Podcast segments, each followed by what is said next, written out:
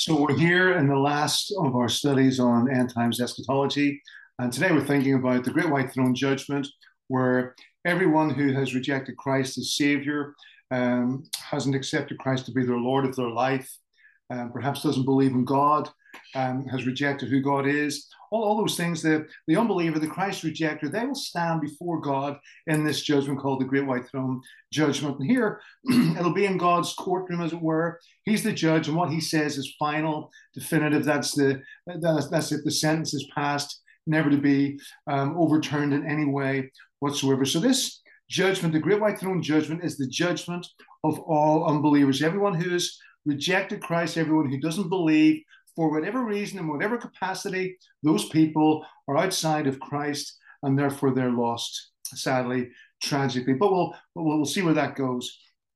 Let's read about it in uh, Revelation 20, verses 11 to 15. Let me read it to you. Uh, John uh, records here, he says, I saw a great white throne and the one sitting on it. So that's where this term comes from. Uh, the earth and sky fled from his presence, but they found no place to hide. I saw the dead, both great and small, standing before God's throne. And the books were opened, including the book of life. And the dead were judged according to what they had done, as recorded in the books. The sea gave up its dead, and death and, gra- and the grave or Hades gave up their dead, and all were judged according to their deeds. Then death and the grave were thrown into the lake of fire. Uh, this lake of fire is the second death. And anyone whose name was not found recorded in the book of life was thrown into the lake of fire. So it's a pretty daunting, a pretty harsh recording, but it's part of God's word uh, that God wants us to be aware of. And something very unique and unusual about this judgment is that it seems to take place um, outside of the Earth's atmosphere, if you want, and probably, possibly in some sort of other universe type thing or whatever. We read in verse 11 that earth and heaven uh, fled away, that they, they'd gone, that they fled the scene, escaped. And in Matthew 24 35, Jesus promised that heaven and earth will pass away. This seems to be that, that potentially that time. And we also know from verse 11 that there's a seat and uh, at this great, there's a seat at this great white throne, and we need to discover who's sitting in that seat. Mark Hitchcock provides this observation for us right here. Here's what Hitchcock says Every person must sometime wonder, sometime during his or her life, what it will be like uh, to see the supreme court of the universe, to see the Ancient of Days sitting on his great white throne. God's throne is called great. Mega in Greek, we know what mega means. It's incredible. It's above all other things because this is the highest throne in the universe. It's called white because it's absolutely pure, he records. It's holy and it's righteous. All of the verdicts handed down from this throne are, are perfectly right, just, and true. This is God's judgment and it's completely true in every way. This is God's courtroom, God's throne of justice. It is the supreme court of heaven and earth, suggests uh, Hitchcock. So in God's courtroom, things are done God's way. He's the judge. You don't argue, you don't debate. He's the judge. And as the judge takes a seat, you can recognize him to be none other than one that you're familiar with because this is the Lord Jesus Christ. Uh, we know from John 5 22 that God has entrusted all judgment of mankind, all judgment of everything to Jesus. And because Christ has done everything possible to provide salvation for man, Jesus is fully qualified, completely qualified, the only one in the universe qualified to serve as the judge over man who has rejected him. Now imagine mankind standing there, face to face, eyeball to eyeball with the one that they've rejected. They've said, You weren't good enough. You're not what we were looking for. We didn't want you to be our Redeemer. You, you, but now he's their judge. We didn't want you as Savior, but now he's their judge. And so the defendant, uh, defendant in this, defendants in this courtroom, uh, courtroom judgment are mentioned in verse 12. Um, and so we get a picture of who they are. They're referred to as being the dead, the great, and small. These are all the unbelievers throughout history, and now they stand before the throne awaiting their judgment. See, absolutely no one in all of history will escape this judgment. All these unbelievers are going to face this judgment. And on that day, I want to tell you, on that day, if you find yourself standing in front of, of Jesus because of your rejection of him, it isn't going to matter what type of lawyer or barrister that you have representing you and pleading your, your innocence. You'll be judged and you will be pronounced guilty. Now, back in Matthew chapter 7, verses 22 and 23, Jesus gave this warning to, to people everywhere, people in every circumstance and walk of life.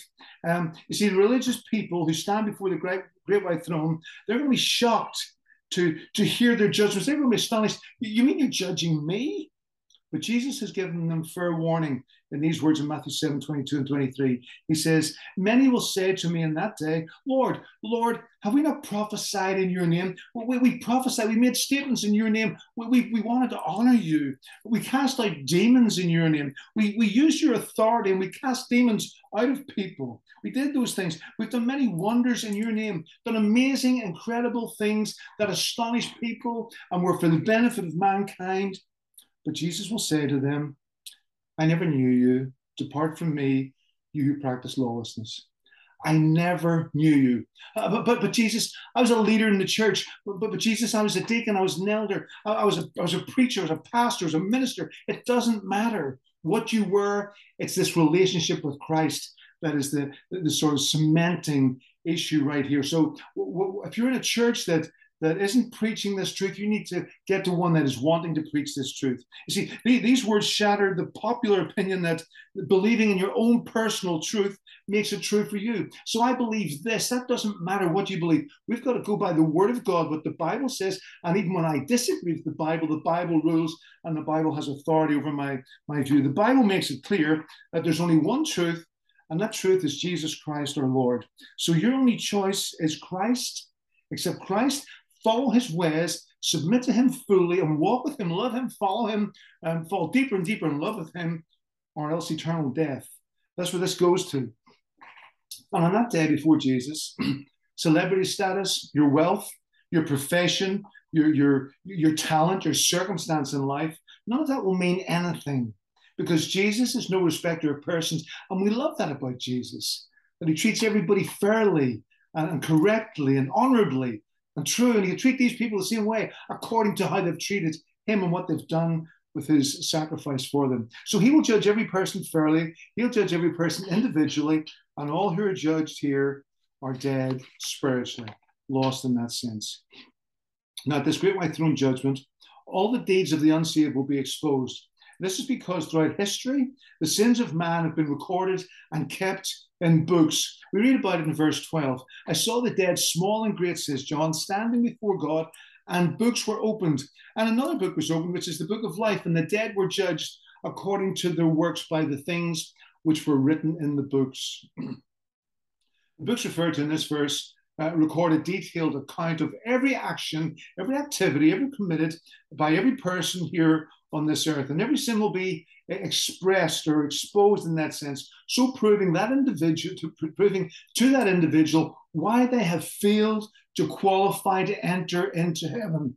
You've, you've, there's no reason to let that person into heaven. But in our text, John also refers to the book of life. Now, the book of life is referred to in several scriptures in, in the Old Testament as well. Um, Exodus 32, uh, 32 and 30, 32, 32, 33 reads like this Whoever sinned against me, I will erase from my book. So these people who sinned against me, I will erase them from my book.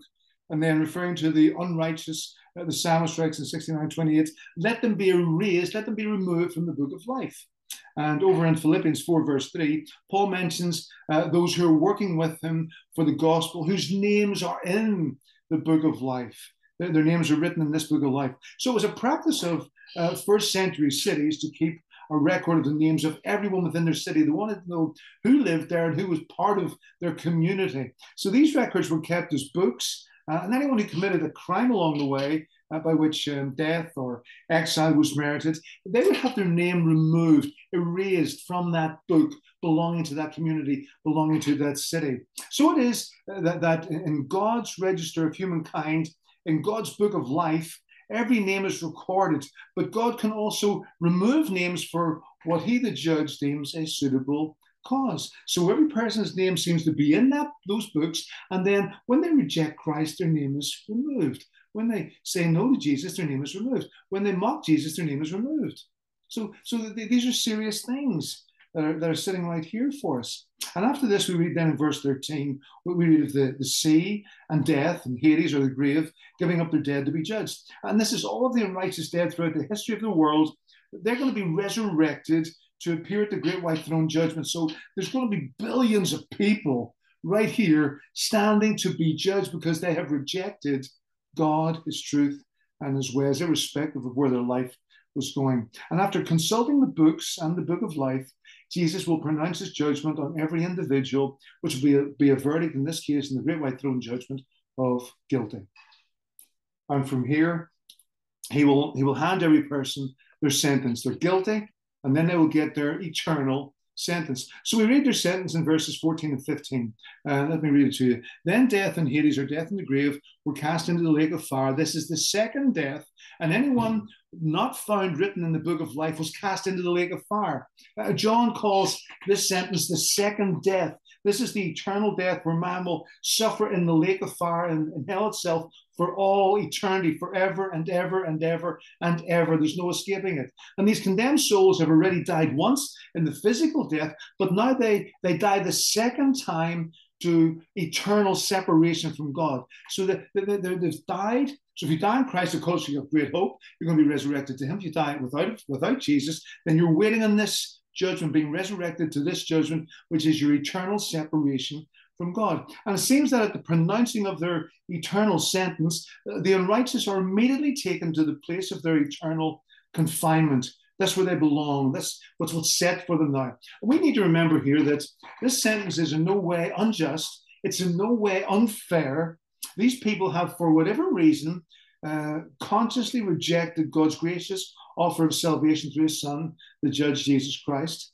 And so they, they want this. All mankind, irrespective of what they've heard, haven't heard, but they've chosen to reject Jesus, then they're in this category. Now, this is an incredible, sobering picture of things to come. And we live in a day when uh, the mention of hell, for example, in a message or a sermon is almost considered to be unnecessary, even, even off putting, or most definitely offensive. We continually hear of preachers presenting hell as being non literal and therefore becoming removed from the message of the Bible, and most certainly removed from the message of the pulpit. We've become far removed from the people of New England in 1741 as they, they, they sat in their worship service listening to Jonathan Edwards preach his, his famous sermon, Sinners in the Hands of an Angry God, which is an incredible title, an explanatory title on its own. And as he preached, people, people who were there to hear the sermon testified that they, they could feel the flames of hell licking against them in the pews where they sat. Such was the, the picture he was painting. The people were grasping this is real, hell is real, this is troubling, this is tormenting, this is serious. You see, in Revelation chapter 21, verse 8, uh, John gives a list of those who will end up in hell. He actually says these are the people who are destined for hell. Let me read it to you. he refers to the cowardly, unbelieving, abominable, murderers, sexually immoral, sorcerers, idolaters, and all liars shall have their part in the lake which burns with fire and brimstone, according to the record John was given. So these people are destined for hell. Now, surprisingly listed among those going to hell are the, the unbelievers. I mean, they're, they're nice people quite often. They're not guilty. They don't seem to be guilty of all of the other horrible acts, but they're included right here because every unbeliever is someone who is chosen to reject God and, and, and, and reject his truth, being Jesus, and that truth is what can set them free. So they're consciously chosen. We don't want God. We want to know God. We want to go our own way, do our own thing, live our own life. So, with all of that backdrop, let's attempt to be bold enough and strong enough and brave enough to have a look at hell itself. And from this, I hope we're stirred by the Spirit of God to tell and to declare the whole truth to our fellow man, to those around us who are without Christ. We need to tell the truth, not, not our opinion of it, but tell God's truth, um, the seriousness of it, so people are prepared for what they will face in the future, or else they can turn to Christ. And that's our great hope, of course, in all of this. So, people in hell, it seems, will remember life. They'll have memories, all of which will add to their emotional, um, experiential, eternal torture. Remember in Luke chapter 16, the, the, rich man had concern for his five brothers who were still living. He didn't want them to suffer as he was suffering, so he made it makes an appeal. Can, can you help them? Abraham, Father Abraham, can you help them? He doesn't want them to experience what, what he's suffering. So he had a memory. He was able to remember life. He was able to experience and understand the difference of what he now faces to what they're enjoying. Man's destiny is either heaven or hell. There's only the two options. See, Jesus describes such destiny with these words in Matthew 7 13 and 14. Enter through the narrow gates. This is what leads into life. For the, the gate is wide and the road broad that leads to destruction, and there are many who go through it. So the majority of people walk in this broad road that's leading to destruction, that's leading right to hell. How he continues there in verse 14. How narrow is the gate and difficult the road that leads to life, and few find it. So not everybody finds this road, but you've you've found it in Christ. If you know Christ, then you're on that road. But I want to tell you something about that road. It's a difficult road. You'll preachers today telling you that this road is easy, that God's got the very best for you. He, he wants to make your life just wonderful right here, right now. But Jesus says this road is going to be difficult that leads to life. We can expect difficulty, trauma, problems, challenges, all sorts of issues as we head to life in Jesus. But we're convinced this is the right way to go. So be thankful that God graciously has chosen to enlighten you that you may walk the narrow road to life. He's chosen you for that reason to bring glory to himself. So he says, Live for me, honor me, glorify me as you journey on this road. Hell is going to be a place of conscious torment. Jesus has warned us with these words in Matthew 13, uh, 41 and 42. the Son of Man will send his angels, and they will remove from his kingdom everything that causes sin and all who do evil. They're going to remove those people. And the angels will throw those people into the fiery furnace, and there will be weeping and gnashing of teeth. Did you catch that? The angel, angelic beings are throwing these people into the lake of fire, where there's weeping and gnashing of teeth, and this torment uh, continues. Remember the rich man again in, in Luke 16. He cries out that he's he's in agony in, in this flame, in this fire. Excuse me, he's suffering right there. He says, I'm really suffering an agony in this. And from such agony, there's never going to be any break or holiday or day off or weekend away. It's eternal and it's non-stop. But Jesus says you can avoid it by coming to him today. Hell is just. There's not going to be anyone in hell who doesn't deserve to be there. Now that's a pretty bro, pretty sort of uh, tough statement that all in hell deserve to be in hell. I mean, none of us deserve to be in heaven. That's only by the grace of God we're going there. But Paul tells us in Romans chapter 2, verses 5 and 6 because of your hardened, speaking to these un, unsaved people, because of your hardened and unrepentant heart, you're storing up wrath for yourself in the day of wrath when God's righteous judgment is revealed. And then he says, He will repay as God will repay each one according to his works. So, what they've done with life, how they've lived, how they've functioned, how they've handled God, how they've determined Jesus, how they've treated his word and so on. That's all part of their works, and that's what they're being judged on. And they fall short. Uh, they're guilty of sin, and therefore they'll be cast into hell. And it's a just reward for all such people. Everyone in hell has earned earned that position, if you want, earned the right to be there, tragically as that may be. Romans 6 23 claims the wages of sin is death, and this is eternal death. So, how you've lived your life, you're now receiving the punishment, you're receiving the reward for the lifestyle that you've chosen to live. And we're not talking about religious lifestyle against any other lifestyle here. We're talking about spiritual aspects of believing God, believing His word, accepting Christ to be your Savior, walking with Him, following Him, believing His truth, and living in that, uh, not putting on religious garb and following that. That's those people are going to stand there too. so while God graciously grants us time, which He's graciously given to us, let us tell others about our, our Lord, our Savior, our Redeemer, our friend who's who's preparing for us an amazing residence in heaven itself as he waits on us um, and as, as he waits on us the, the bride and we the bride the future bride are waiting on our bridegroom to come and take us and be with him. So we're excited about our future in heaven our eternal uh, prospects of what he's building for us the redeemed. But the question i want to leave all of you at the end and the conclusion of this series is simply this is as we wrap up I want to ask you a very serious question. We mentioned the book of life, and the names written in the book of life, they belong to Jesus. They're not going to be at this judgment, but all names who are whose names are not in that book, they're going to be at this judgment. So I need to ask you, is your name in the book of life? Is your name secured there? Is your name definitely there? And how you know your name is there? Do you know your name is there because Jesus has redeemed you, forgiven you, saved you from sin, and dwelt you by God the Holy Spirit, and has put you on a course of living this life, this one life for his honor, for his glory, for his majesty, for his name? If that's you, then you need to live that way. Um, others will hear a message such as this and brush it off and say, I don't, I, I don't care. It doesn't matter. I'm just living my life. And those people will continue to walk on a pathway that leads to hell, death, and destruction. And that's where they're going to be. So I want you to make sure your name is in the book of life. You see, that's the deciding factor as to whether you'll be judged at God's great white throne or not. So if you know Jesus today, if you're part of his church because of his redemption of your soul, because of his forgiveness of your sin, because of his washing you clean by his own precious blood, uh, and forgetting your sin and removing it as far as the east is from the west, and making you part of God's family, and putting you in right standing with God. If that's you today, then you will not experience this, this devastating judgment.